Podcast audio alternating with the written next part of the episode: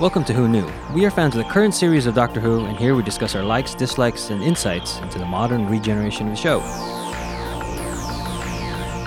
Subscribe, review, and listen to us on iTunes and Stitcher, or our YouTube channel, youtube.com slash Podcast. All our episodes are on whonewpodcast.com. You can leave comments there or email us at whonewpodcast at gmail.com. We also have an Instagram and Twitter account. Tweet at us at Podcast and find us on Facebook. Today's episode is an adventure in space and time. In honor of the 50th anniversary, this is a dramatization of the creation and early years of Doctor Who. It's written by Mark Gatiss, directed by Terry McDonough. It originally aired on the 21st of November 2013 and was watched by 2.71 million viewers. Hi, this is Eugene. Let's introduce ourselves. Hello, this is Auburn. Hello, it's Kelsey. Hi, this is Brian. Hello, this is Frank. The BBC needs to fill a half hour hole in their programming. Sidney Newman and Verity Lambert are tasked with creating the story of a doctor and his companions flying through time and space. But troubles soon emerge as the doctor's actor, William Hartnell, has increasing health issues. So, where do we want to start? Oh, that's the summary? that's it. Yeah. Put the fi- put the 15 minute counter up. oh yeah, the counter, the counter. I thought it was interesting that the whole idea is told from William Hartnell's perspective. Mm. At the very beginning, he drives up to what was at the time a police box, bringing back his memory of being just let go from being the doctor. You know, you don't quite get that, but then right afterwards, you see the time going backwards to show us how it all began. And it's his point of view, and then at the end, it comes back to that same moment in time. So I liked that idea so that anything that they get historically incorrect could be saying this is what they believe their his point of view is going to be who he liked who he really involved himself with. So it's mostly a story between him and verity. Mm. that seems to be the main focus of this not just the show's creation but between those two people. Yeah because there are historical inaccuracies but i like that's not the point of this. Right uh, you mean like Sidney Newman's accent?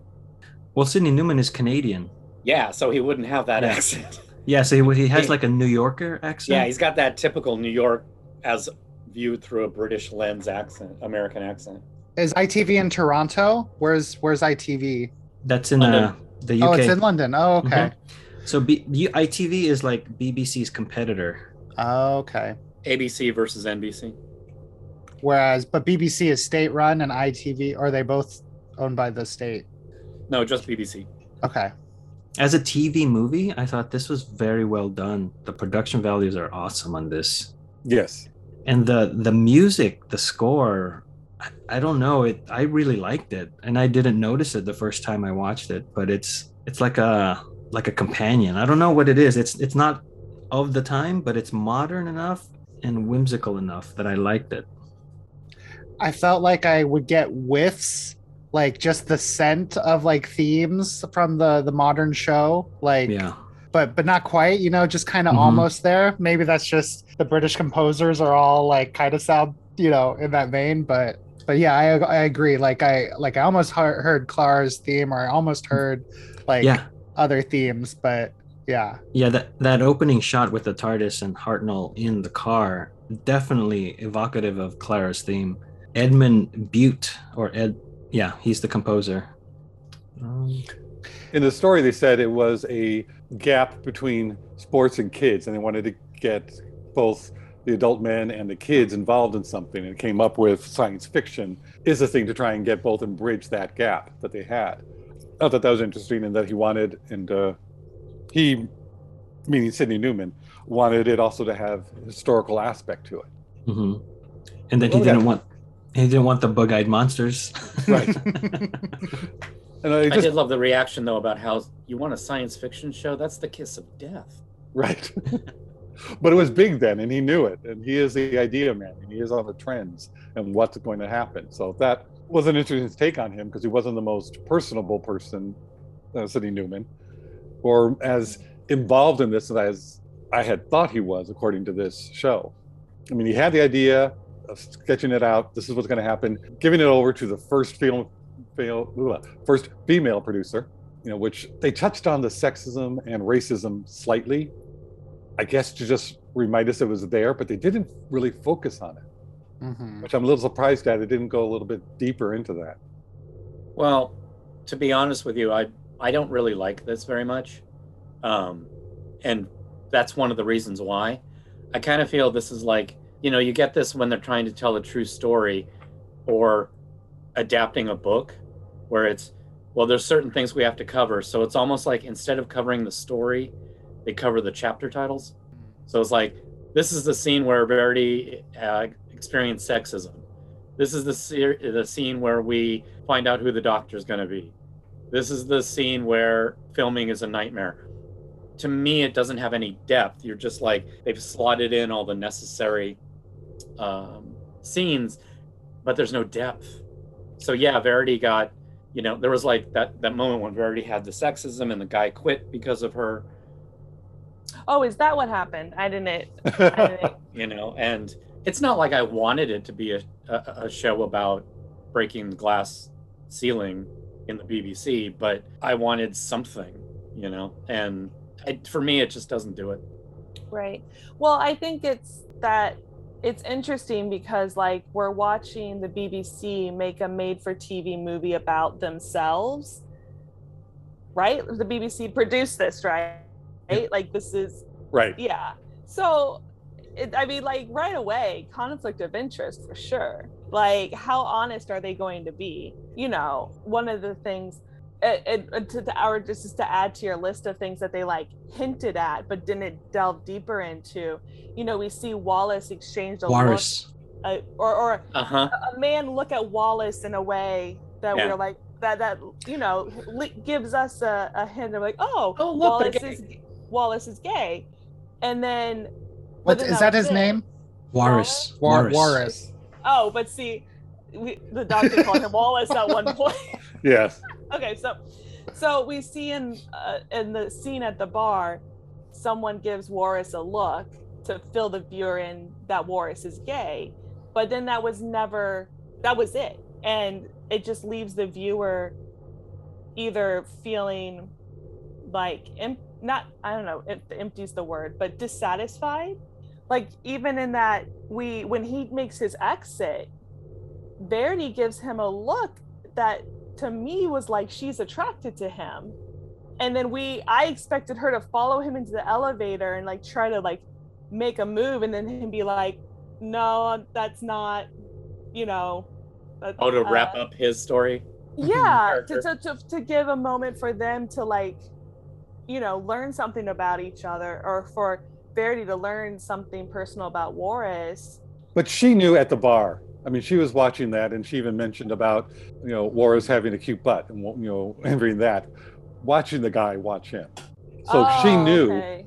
at the bar. And I think how I took that scene is that's her companion.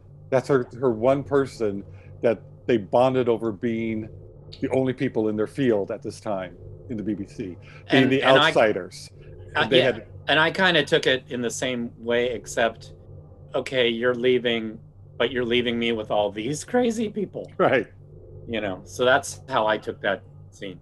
Well, well, going back to what Frank said, this is about uh, William Hartnell and Verity Lambert. So this is where William Hartnell his memory stops. He doesn't know what happened to Wallace afterwards. but also, this is the part of the show, um, this episode, the, the show we're watching, the movie, where it's a cascade of everybody leaving he was the first one, and then they're changing companions, and then Verity finds a new job, and it could be her looking at it. Also, you're leaving. Have I made my mark enough to move on to something else? You know, just because even at the very beginning, this the way they were treating it was a show. It's not something that's going to last and have a 50th anniversary or have a 60th anniversary or anything. It's just, it was a show to fill a time slot for a few years. And mm-hmm. it just took on its own life and kept going because it had great ratings compared to the league at the time. It was good. I mean, there's so much uh, you can bring into that look and that scene because he's gone, you know. So it's it's a hit. Things are going well, but it's just yeah. right then they cut quickly to other companions coming on and other things happening. And and if I have this right, doesn't he have to go on go off and be the master? He's kind of busy. I know. I, Yeah. okay. that was Are we going to talk about the casting now? Oh, you wanted? I usually say that to the end. Uh, you want to also, talk about that? Verity came back Oh. in Doctor Who. Yeah, is it Emma Should we Grayling. now, since Brian brought up the you know Sure. of the cast. Yeah, she's Go uh. Emma. She's Emma Grayling in uh, the episode Hide. That is uh, Jessica Raine playing Verity Lambert, and then um, she was in the last post called The Midwife. We mentioned this before. David Bradley, he's playing William Hartnell, and he played uh, Solomon in uh, Mhm. Dinosaurs on a Spaceship, Uh-huh. And he's uh, from Game of Thrones and Harry Potter. He also Marvel. played Doctor Who, the first Doctor again. He will, yes, Oh, that is true. he will. Timey wimey. yeah. Brian Cox plays Sidney Newman. He's uh, William Stryker in X2. He played Robert McKee in Adaptation with Nick Cage. He was uh, Logan Roy in Succession, or he is Logan Roy in Succession for those of you who are watching the show now. And he was previously in Doctor Who as the Elder Ood's voice in The End of Time Part 1. oh, okay. Sasha End Dow.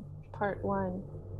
Yeah, where uh, that, D- uh, David Tennant, a- Tennant's when Tennant Regeneration. leaves. Oh, okay. The end of time itself. Uh, Sacha Dhawan plays Waris Hussein. He was in 24 Live Another Day. And I remember him, he's done a lot of stuff since then and, and a lot of things from uh, overseas or, you know, like the UK. But I remember him from a, a sitcom on NBC called Outsourced. He played Manmeet. It's where um, they take a bunch of IT folks and they're mostly Indian. And it was based off of, I think, a movie. And then they made it into a sitcom, which it had some good episodes, but mostly not so good episodes. I'm to go through these real quick because I didn't see anything else that these folks had done that's like worth noting. Claudia Grant plays Carole Ann Ford. Jemma Powell plays Jacqueline Hill. Lesley Manville plays Heather Hartnell. That's uh, William Hartnell's wife. Jamie Glover plays William Russell. That's Ian Chesterton, the, the, the actor playing Ian Chesterton. And then Ross Gurney Randall plays Reg. Roger May plays Len. Sam Hoare plays Douglas Camfield. Charlie Kemp plays Arthur. Reece Shearsmith plays Patrick Troughton, the actor that uh, replaces William Hartnell in this movie. And then um, Jeff Rawle plays Mervyn Pinfield. That becomes the associate producer to Verity. He's the older gentleman with the glasses and always wearing the waistcoat. Hmm. He was uh, previously in Doctor Who ish with uh, the Sarah Jane Adventures. He played Mr. Harding in, in the story Mona Lisa's Revenge, and he was Amos Diggory in the Harry po- in Harry Potter and the Goblet of Fire. Okay. Really? Yeah, Wow. and he was in Classic Who. He was the Plantagenet in Frontios with the Fifth Doctor.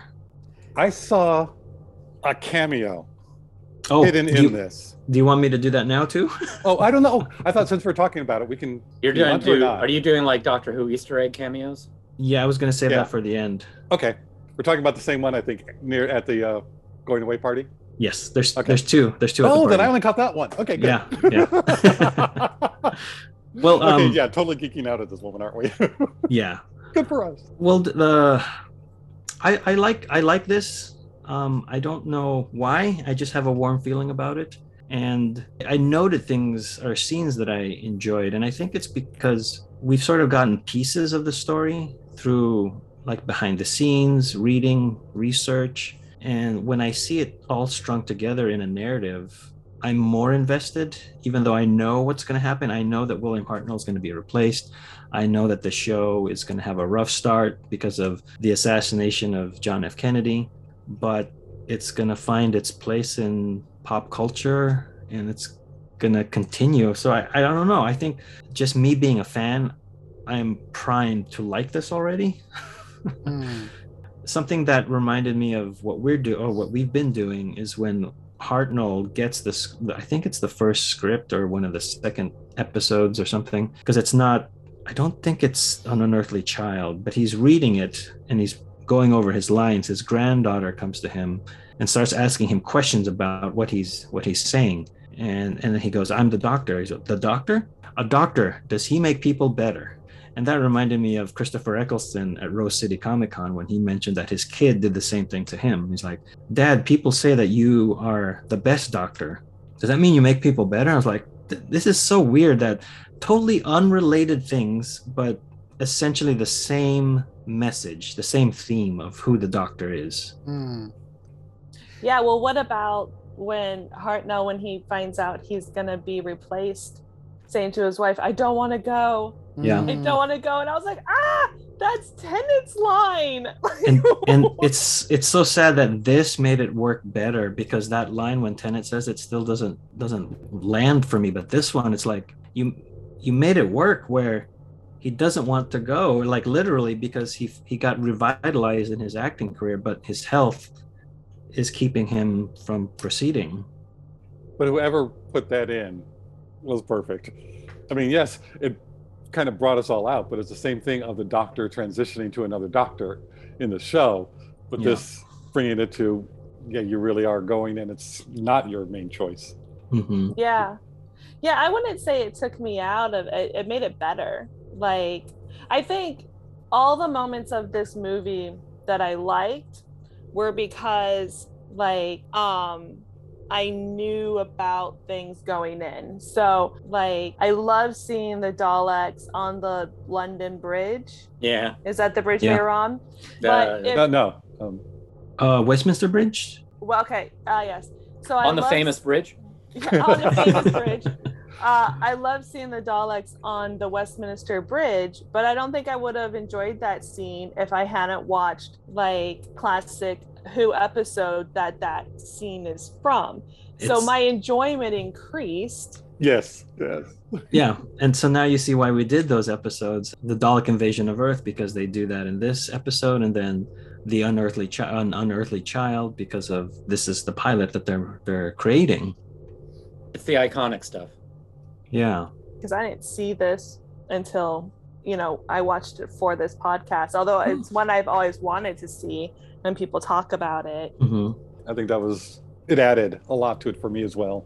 Well, even even what you're talking about with the Dalek, where they this is their second episode because the caveman episodes didn't do so well, and then so they're like, we got this new writer. He's he's then they, it's it's a mentioning Terry Nation who came up with the Daleks, Hmm. And we m- we as fans know what the Daleks are, but the way they cover the reveal, it's as if they're showing it to somebody who's never seen Doctor Who, and I appreciated that because it starts off with a low angle. You're basically seeing up the guy's nose as he's encased in the practical Dalek, and he's being locked in so that he can run around.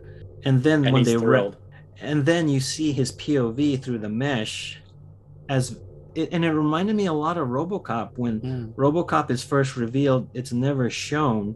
And when he's walking through the precinct it's through this uh, frost covered glass. So you still don't get a good view of who he is and the POV shot of that like MS DOS green writing from RoboCop's point of view. And I was like this is really well done for something that I already know. Right. what it's going to look like, what it's going to do, and they're making it as as the POV is going. They're even making fun of it. It's like, it, what is he going to do? Whisk eggs? He's going to plunger us to death. And then the reveal with uh, the cast when it's like lower and seeing the Dalekanium like the balls and then going up. I don't know. It was just, you didn't need to do that, but I'm glad they did.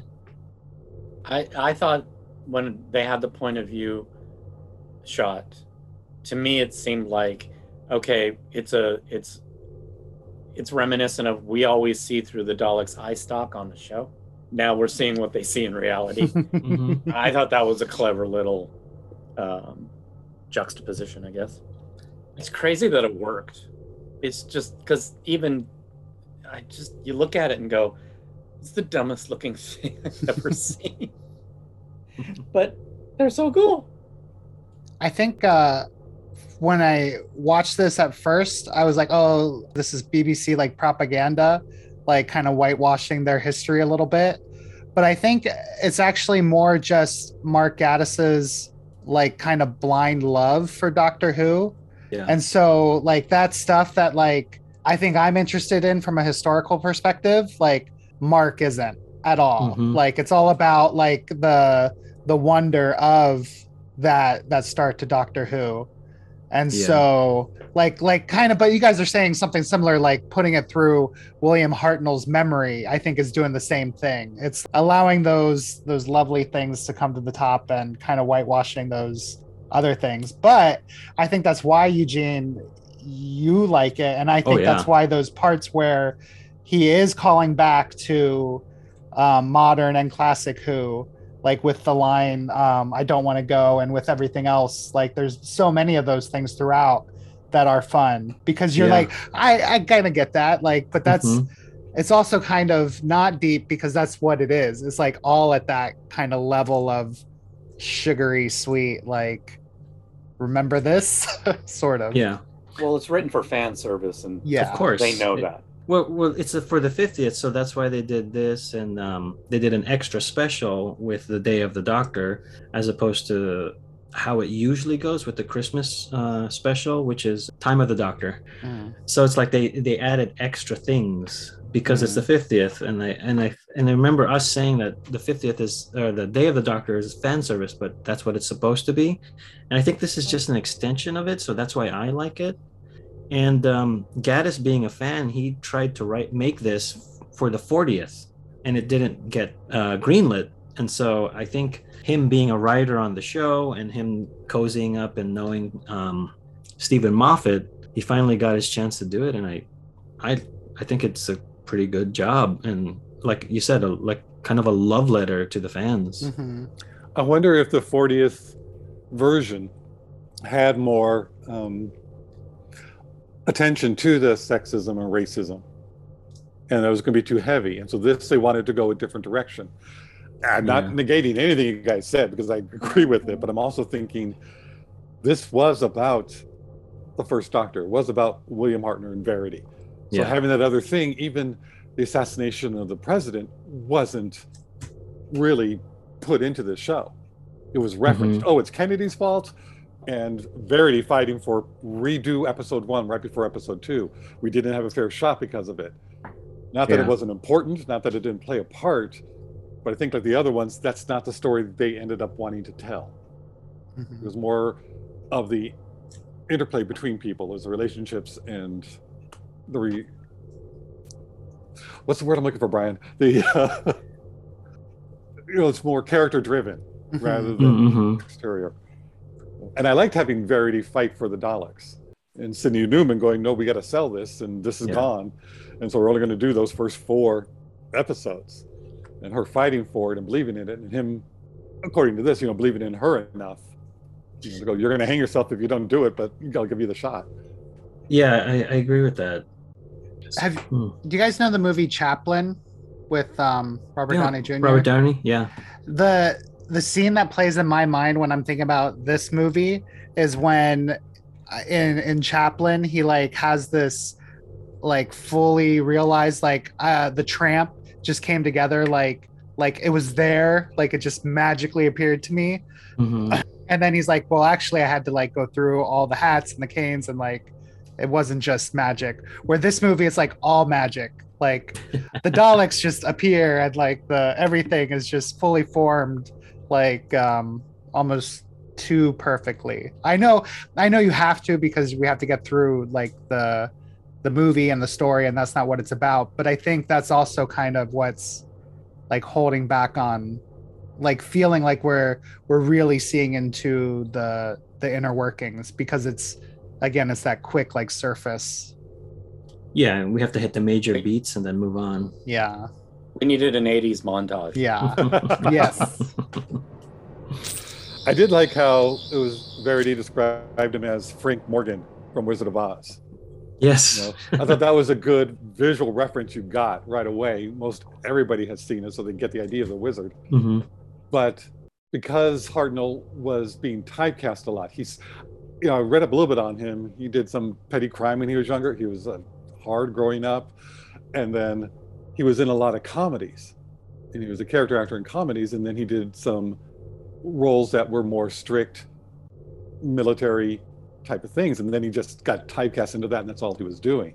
So bringing that edge to it, I think, was a good idea. But again, like we've all said when we've watched the first couple ones, it was too much, and then they did lighten him up as it went by, and that's how they talked about it, giving him that twinkle in his eye, being a little bit more like the Wizard of Oz type, which I think played off well. Oh, go away. Okay. you don't remember that was the doctor saying that to Ian. Oh, I know, I know. Making sure everybody knew I wasn't telling you. Oh. I don't want to go.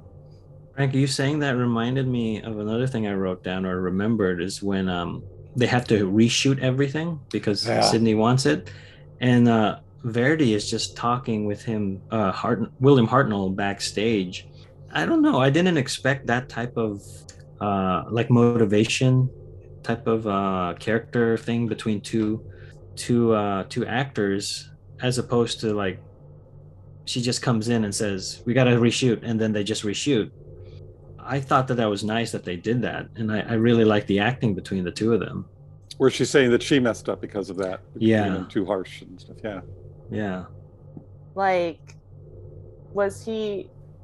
Well, you we have a lot of private scenes with him in his house with his wife, with his granddaughter. Like, do you think he was portrayed accurately, or like, who, what are they basing the, their character William Hartnell on? Well, uh, I I have the the Blu-ray, and the DVD. So there's a there's a featurette that has his granddaughter reminiscing about this time, and she goes, "What I saw on TV was grandfather." So I think that that's accurate. Like he wasn't really acting; he was just playing himself as this cantankerous, grumpy alien from another planet But yeah, go ahead. But they also they also showed that he loved the kids' reaction. He loved that to little kids. He was the doctor, and he would yeah. Play that up. So he wasn't, you know, he wasn't like a. He was cantankerous in general, but he did have those softer moments when it was important. Yeah, the other one that comes to mind that they mentioned in that featurette was when um, he kind of scolds Carole Ann Ford for buying a dress for well, on her paycheck. It's like nothing lasts, and he kind of upset the uh, the crew. So he got flowers for all the women, and I think they said he brought biscuits, which are cookies, for all the men. And th- they they all liked that because they said um, he couldn't really. He was of a generation where he couldn't say sorry. No. So this was his way of doing it and they appreciated that he actually did something instead of just like swallowing it and moving along so those those moments were true and i think that that's cool that they kept them in there and it, it i think kids places were different back in the 60s 70s you know before even the 80s and they became the latchkey kids and changed a lot and they grew up a lot but i remember people not taking young kids to amusement parks disneyland because no, that's for the older kids. The younger kids stayed home with someone else, with relatives, babysitters, whatever, because they knew they wouldn't get the fulfillment out of it. You know, really young kids will like opening a box, playing with something else. They're still enjoying themselves. So I think at the time, you go out to dinner, it was the adults, and the kids would stay home with the babysitter, not just bringing them to fancy dinners or anything or you got relegated to the back corner of the table and you had to sit there and not talk while they chatted on and on and on. Uh, I don't have issues. I swear, I don't. no, but it's it's, it's it true. was a different time. It was trying true. to look at it just from that. He was already not all you know healthy, you know, so he was getting weaker and tired quickly, quickly, more quickly, you know, because of his condition. The blood wasn't flowing as well, and he's been out of work, so he was already irritated. And yeah, he took it out of his granddaughter, but that is what until when the 70s and 80s came along, a lot of that would happen. But and the granddaughter the, didn't hold it the, against him forever. Know? no. no. You know, five minutes later, grandpa's the greatest person on the planet. That's kind of how I was seeing it. But back to it was the, hard to see because, portrayed. But it was hard to see because it is different than what we live with today. Yeah. Our attitude and perception of it is so different. But trying to put it back then, because even his relationship with his wife they were married their you know the entire time. They didn't divorce, they didn't remarry to anyone else. This was their life and this was their family. And they did love each other. And when he was happy and she was happy, it worked so well. But they didn't have that communication that we all now have grown up with. You know, of trying to communicate and trying therapy or trying something different. It was like then they didn't have that opportunity or way to deal with it. So I th- thought it was done well but it was hard to watch because it's, it's almost you want to look at it now going, well, just talk to each other, open up about this, do something, you know, that we would try and do now to work through problems. Sorry, I'm lecturing now. I didn't realize. and the scene of him with the kids in the park is great. Was great, and it was, you know, showing the other side of him and that how Doctor Who revitalized something in him you know so yeah. he was having fun. He did like the play. It wasn't the same role he's been playing forever. He did get to do something different that was positive and affecting kids and it was good. And so that was really nice to see. And i like how the show had him like not only appreciate how good it was but also get into it like like with the console things and you know making sure yes. that he had the right button. This is going to be the open door button from now on and like uh also whatever however real or whatever it was a nice um a, a nice metaphor to have him be the one that had to turn on the TARDIS console to make it work. Yes. And yeah. then turning the, it off when yeah he left. That was good. Where the technician didn't know what to do. Yeah. That made it his TARDIS. Yeah some behind the scenes on that the console has that light green to it mm-hmm. and that's because i mean normally we see it it's all white and sterile um, but it's because of black and white tvs just like star trek they had the uh, gold red and blue so that you could tell that they were different on a black and white uh, tv so that's why they did that otherwise the video cameras would have seen like a blown out console as far as like uh-huh. A, blown out image because of the white reflectiveness. So that's why it's green. Mm. It even goes back to like I Love Lucy when they put makeup on I Love Lucy. It had a green tinge to it so that it would show up properly in a gray tone on a black and white TV. And that's why when um, Superman showed up, the uh, George Reeves, his costume was like brown and gray and not red and blue. So that you could see it. Yeah. Hmm. Well, I also um the Daleks also like the the spheres were like greenish hmm. in in this in this uh show. Was they, they that, look like turquoise to me. Yeah, yeah, was that probably? I mean, I'm sure it was accurate to the the Daleks at the time, but probably also another like filming, like just to get things to show up different contrasts. Probably, but what's funny is that the toys that come out for that era of Daleks, they have that turquoise Dalekanium balls as well. So. Hmm. I don't know if that's really what. Maybe somebody had a color camera and took production stills. Well, that could have been. I wish they would have gone into that in the actual movie of why they would do things in color, colorizing them in certain ways. I wish they would. This is not working, and then having them blown out on their screen and go, "Well, that's not going to be good. Let's tone it down and find the right color." Yeah, show us Dalek 1.0 and then like figuring out what oh, this was the thing that was missing that made it a Dalek. Here it is. Like yeah. That would have been fun. Or like more in yeah, more innovate in innovative things, innovative innovative things that they had to do because they were on this strict budget. We I think we get a hint of that. Like we get a hint of them having to like struggle at the beginning with like the sound stage that they're given. And and you know we we get a little bit of that but yeah it would have been um nice to see see more missteps and then and then what came out of that that is like so iconic. It's all it's like it's like this and but then like seeing that it, it's like this because they had it was like invention um it was like a necessity right? Necessity is the mother of invention and um, I did get think it was really neat to see how they had to live edit mm-hmm. the show. Um, well, I did it. I thought that was a really cool educational bit of of knowledge that they threw in there, and I was just so I was so fascinated by that. Didn't they say they could only cut four times? Yeah, that was Mervyn Pinfield, the associate producer, telling that to Waris in the like the control booth.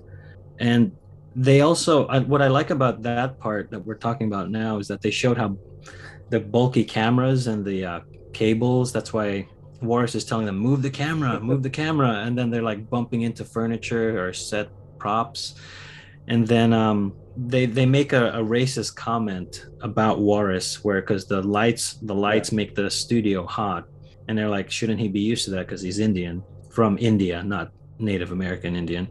Um, and then you see that the sprinklers go off because it's way too hot, and I'm like, wow, that that's cool that they did that. I like the little moment where, um, hold on, I lost it. Oh, I like it. Okay, so there's that moment where uh, William Hartnell says the wrong word, and behind the camera, one guy's like, "He said the wrong word," and the other guy just like shrugs. okay, this is what we got to work with. So I thought that was a good little reference to yes, we know, unfortunately, what's happening with William Hartnell. But then off of that, you see his granddaughter, like one watching the show, call out a flub uh, that he made, but then she reasoned it. Oh, well, you're the doctor, so you know something that the rest of the right. people don't know. And that's why you said gloves or whatever. Yeah. Uh, the, gra- the granddaughter was saying, you need gloves to touch the Daleks because they're so dangerous. When he, I think he was supposed to say drugs. okay. Yeah, it was it was kind of like sad to see these things sprinkle. They they definitely sprinkled things about uh, William Hartnell's health, like when Waris had left and the director's directing him. He's like, Waris, I can do this. It's like, oh, Waris hasn't been here for a, while. And then I think we we caught or catch it where he flubs the line and he can't say Chesterton. He says like Charto. Yeah. And they even do the, something like that in this one and then the one where they they kind of laugh at it is when he says he's supposed to say the fault locator but he huh. says fornicator so we've covered that episode i think that was the edge of destruction so I, I like seeing the stuff that we've done hinted at in this movie yeah and that it all played off on that one that was funny everybody was like just go with it just go yeah. with it and then the doors kept, constantly kept opening. I'm like, mm-hmm. what is going on here, guys? when uh, they picked Patrick Troughton to replace him, I was trying to do research on that, and some are saying that it was Hartnell who suggested Troughton to replace him. That it was his idea. Well, that's what Hartnell was claiming by the end of the movie. okay, that could be that's where I'm getting that from because I was wanting to find out because I'd heard about that. So, so I oh, like wow. that they put this in there just because of that. Going, what we've all had is that he named his successor. And it's like, no, but he knew of him. It looked like, no, I know of him. he's good, and he did say the line in that meeting. You know, he's the one who can do this. Yeah. Yeah, I like that moment where the next actor who was gonna play him was like super nervous. Um, like he even uh said that like what does he say he's I, i've only seen it the once so i can't I remember but he's like it's like you know it's hartnell's last day and the new doctor's there and he's like i hope i do a good job or i hope i don't mess it up um and hartnell was saying you know there's i told him there was only one person who could fill this role and Troughton, oh um, so he couldn't answer he could come where is he yeah yeah, yeah. And uh, speaking of Patrick Troughton, we mentioned in another episode the Three Doctors special. I think that was the 10th anniversary of the show, or they mentioned something in the special features. But uh, William Hartnell was probably retired by this time, and they they they called, and it was Jon Pertwee, the third Doctor, was the current Doctor, and they called up uh, Patrick Troughton, the second Doctor, and he's like, "Yeah, I'll do it." And then they they called William Hartnell, or, or I think they called the wife first. Yeah, and they said, uh, We'd love for him to come back. And she goes, He'd love to, but his his health, he can't memorize anything. And so I know we haven't watched it, but that's why the first doctor is isolated from the other two doctors because he's in his own kind of like studio set. It's very dark, and they are throwing up cue cards for him to read his lines. So even though he couldn't act with anybody i'm so glad that they got they found a way and they wrote a way to have him into that special and he said he would he would he's like yeah i'll do it so i i like that he's willing and they found a way to work with his uh his limitations Also, his wife, from what I understand, said that he needs to sit during it. He couldn't Mhm. stand and do a lot of the things that way. He couldn't walk a lot and stand a lot, so he had to sit down during if he's going to do the show. yeah Wasn't he sitting in a little pyramid thing? yeah it's like a weird uh, glass pyramid that was supposed to be like a crystal i think i don't remember Something like that, floating through the void. So, should we all talk about the doctor in the room? the ending yeah little scene? Well, William Hartnell as the doctor, his last day, reminiscing about his time and being there, he looks over and sees Matt Smith being the last doctor of this regeneration cycle, at least at the time. Because we all thought at the time, what are they going to do? How are they going to continue the show? Because Matt Smith's doctor was the last regeneration. You know, so we didn't know what was going to happen. So it was at the time the current doctor, but this was supposed to be his span. So that was kind of, you know, at the time it was like, oh, this is a new one. And then looking back on it now, it's kind of, it's still encapsulated in that being the first, and at least for me, being the first and then the last of that grouping, that reincarnation lineage. and that that scene is from the 10th planet that is the last story that william hartnell does before he regenerates into the second doctor patrick troughton that's one of those episodes that's like lost so they animated it that scene that that they took where he glance he's on the tardis console and he glances over at matt smith the 11th doctor matt smith then starts to flip some switches on the console mm-hmm. so in Wi- William Hartnell's regeneration, as it is televised and animated, the TARDIS console starts to flip its own switches. So I think that's cool that they wrote that there's a reason why that happens. And I I, I don't know. It's like that's for diehards right there. Crazy. Okay, you just made me like that cameo. yeah. Well, what I said, I said this to Auburn. I'll share it with all of you. Like, I can't trust anything in this movie because there's a scene where they have the TARDIS disappear in real life on the monitor while they're filming live to tape. And it's like, no, no. How did they do that? No. It's magic. so- well, they would they would have to have had two different cameras filming.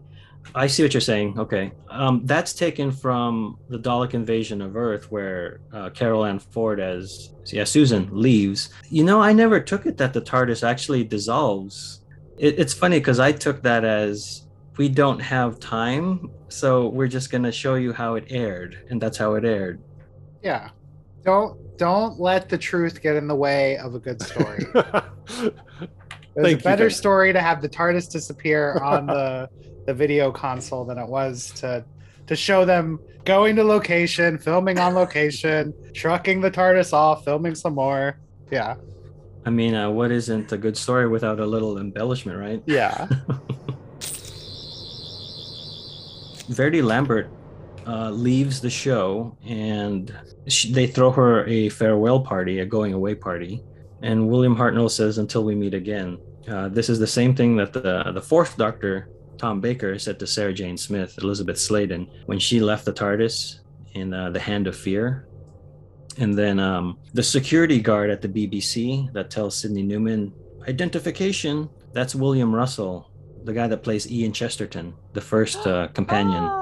Oh, I was wondering who he was. I didn't recognize him at all, but I figured the way that they presented it, Yeah. like, who is this? And I just They- did not get that. They gave Oh. him so many lines. and then uh, Carole Ann Ford, who played Susan, is uh, the mom. I'm gonna take. I'm gonna say she's the mom in the street. It's like sunset, and she's calling Michael, Dennis, your tea's getting cold. As they pan across, and then they see people watching Doctor Who in the house. Oh, okay. Oh shoot! I didn't pay that attention. Oh, now we have to watch it again. definitely. So Frank, you picked up. I'm gonna say Jean Marsh. Yes. Yeah. Jean Marsh was next to Verity Lambert and uh, William Hartnell in that goodbye scene for Verity's goodbye party. She's standing right next to her, and she was Morgaine in Battlefield, which was Yes. the Seventh Doctor and Ace The one we did. with uh, the whole um, King Arthur, Sword in the Stone uh, storyline. And So- she was also she was also in Crusade with the First Doctor, but as a different character. Oh, oh. okay. And then next to Jean Marsh is Anneke Wills, who played Polly. She she was a companion to the First Doctor, Oh, and then transitioned to the Second Doctor. oh, okay. I thought that was someone, but I couldn't figure out who it was. But Jean Marsh caught my eye right away in the background. Oh, for was sure. Like, I was like, "Whoa, look, Mombi!" from Escape from Oz. That's where I first knew her from. So just uh, return, return to Oz. Return to Oz. Sorry, it's okay. I know that. I'm getting old. I'm heart milling. that was great to see her. But okay, Polly, that makes sense. The haircut. and Mhm. every- okay. There's a guy called uh, there's an actor Mark Eden. He plays Donald Baverstock, and he was the original Marco Polo. That's the scene Right. that they are filming where Susan buys that dress. Yeah, the the Asian cut dress that the doctor that William Hartnell says she shouldn't have bought. hmm And Marco Polo is one of those completely gone. Yeah, I haven't seen it. No, but I don't think it exists at all. I think it's Yeah, one that's of the yeah. completely missing, which is probably a good thing. there was that one scene on the bus where Verity sees the kids playing Dalek, and that was great. And her going, "Can't wait to see it." You know, this is what happened on the bus. Uh oh, I'm going to be fired. it just it was a good scene of it made the impact that she wanted to. It was having them on the bus was great. Uh, so, An Adventure in Space and Time was nominated for Best Single Drama and the Hugo Award at the Hugo Award, I think. No, that, that was sorry, that was the BAFTA. And then for the Hugo Award, it uh, was nominated for Best Dramatic Presentation Short Form. It was, up, but it was up against like every other Doctor Who thing Yeah, in the in the, the the 50th. short form one. It was up Mhm. against Day of the Doctor, Time of the Doctor. Um, I want to say the Five Ish Doctors, but I could be wrong on that. And then like an episode of Game of Thrones and something. Yeah, I think that year it went to Game of Thrones, the episode The Rains of Castamere. I liked this movie. Um, I watched it when it first came out for the 50th, and I haven't seen it since until for this. And I have forgotten a lot about it and how it was done. But there's still such a sadness about it. You know, it kind of reminds me of Blink. You know how, you know, sad is, you know, happy for deep people, and it just has this air of some happiness with it. But overall, that bittersweet melancholy flavor that the British do so well. You know, it's America doesn't do it as well, and I'd recommend seeing it. I liked it. Um, like I said before, I don't really like it. I don't dislike it. I'm very neutral towards it. Um, watching it, I think my problem is I really wish we had the actual documentation of how it happened. I mean, we don't because they're not going to like, let's have a documentary of a cheap kids show. But I really wish we could see the actual behind the scenes, real people really coming around to designing and writing this stuff. Um, and I think of that a lot when I'm watching this. So I'm neutral. Um, yeah, it was an interesting education into Doctor Who, the the beginning of how it started. I feel like I learned stuff. Um, but you watch it because you love the show and you're like you need need uh something to tie you over to the next season. You're like, "Oh, I'll watch that, you know, that made for TV movie that the BBC did about themselves." Uh and in the movie that they did about the making of Doctor Who. Um, yeah, it was a cool. It was a cool little flick.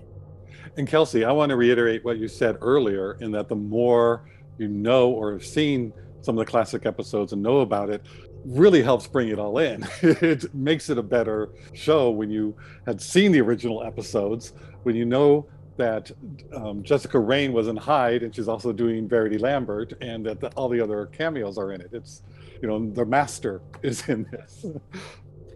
Um, yeah, I mean, I think I, I agree with what everyone's been saying. Like, I think it's it's uh perfectly watchable. Like, it's a very competently made movie. I think it has fun moments. You would be better served if you have seen both classic and new Doctor Who. Um, but I think if if you even if you have a passing interest in Doctor Who, take a look. It's good, good enough. Yeah, you, you guys saying like the BBC making a movie about the BBC themselves.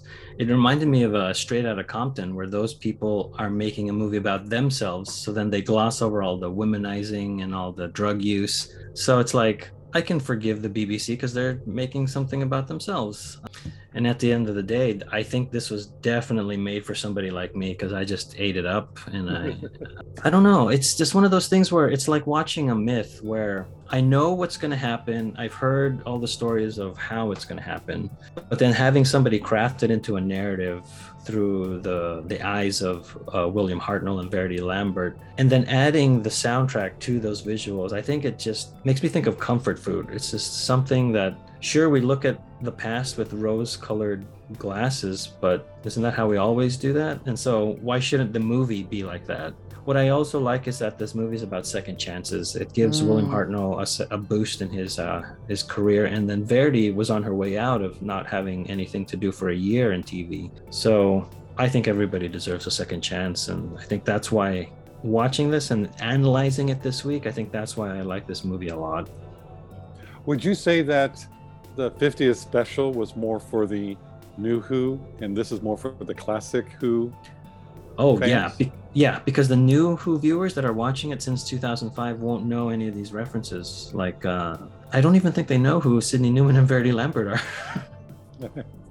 but for those who wanted the 50th to be more all inclusive of Doctor Who, you know, this would be a good one that they would might like for more of the classic. Yeah. This may have been what they were looking for, looking for for the 50th mm-hmm. special type of thing. And I mean, this was. I don't want to I don't want to say test grounds, but something happened where David Bradley came back. It's not like he did this and was done with Doctor Who. So that shows right. something was there. Right. Anyway, so that wraps up an adventure in space and time. Thanks for listening. Stay safe, and we'll see you next time when the future becomes the present.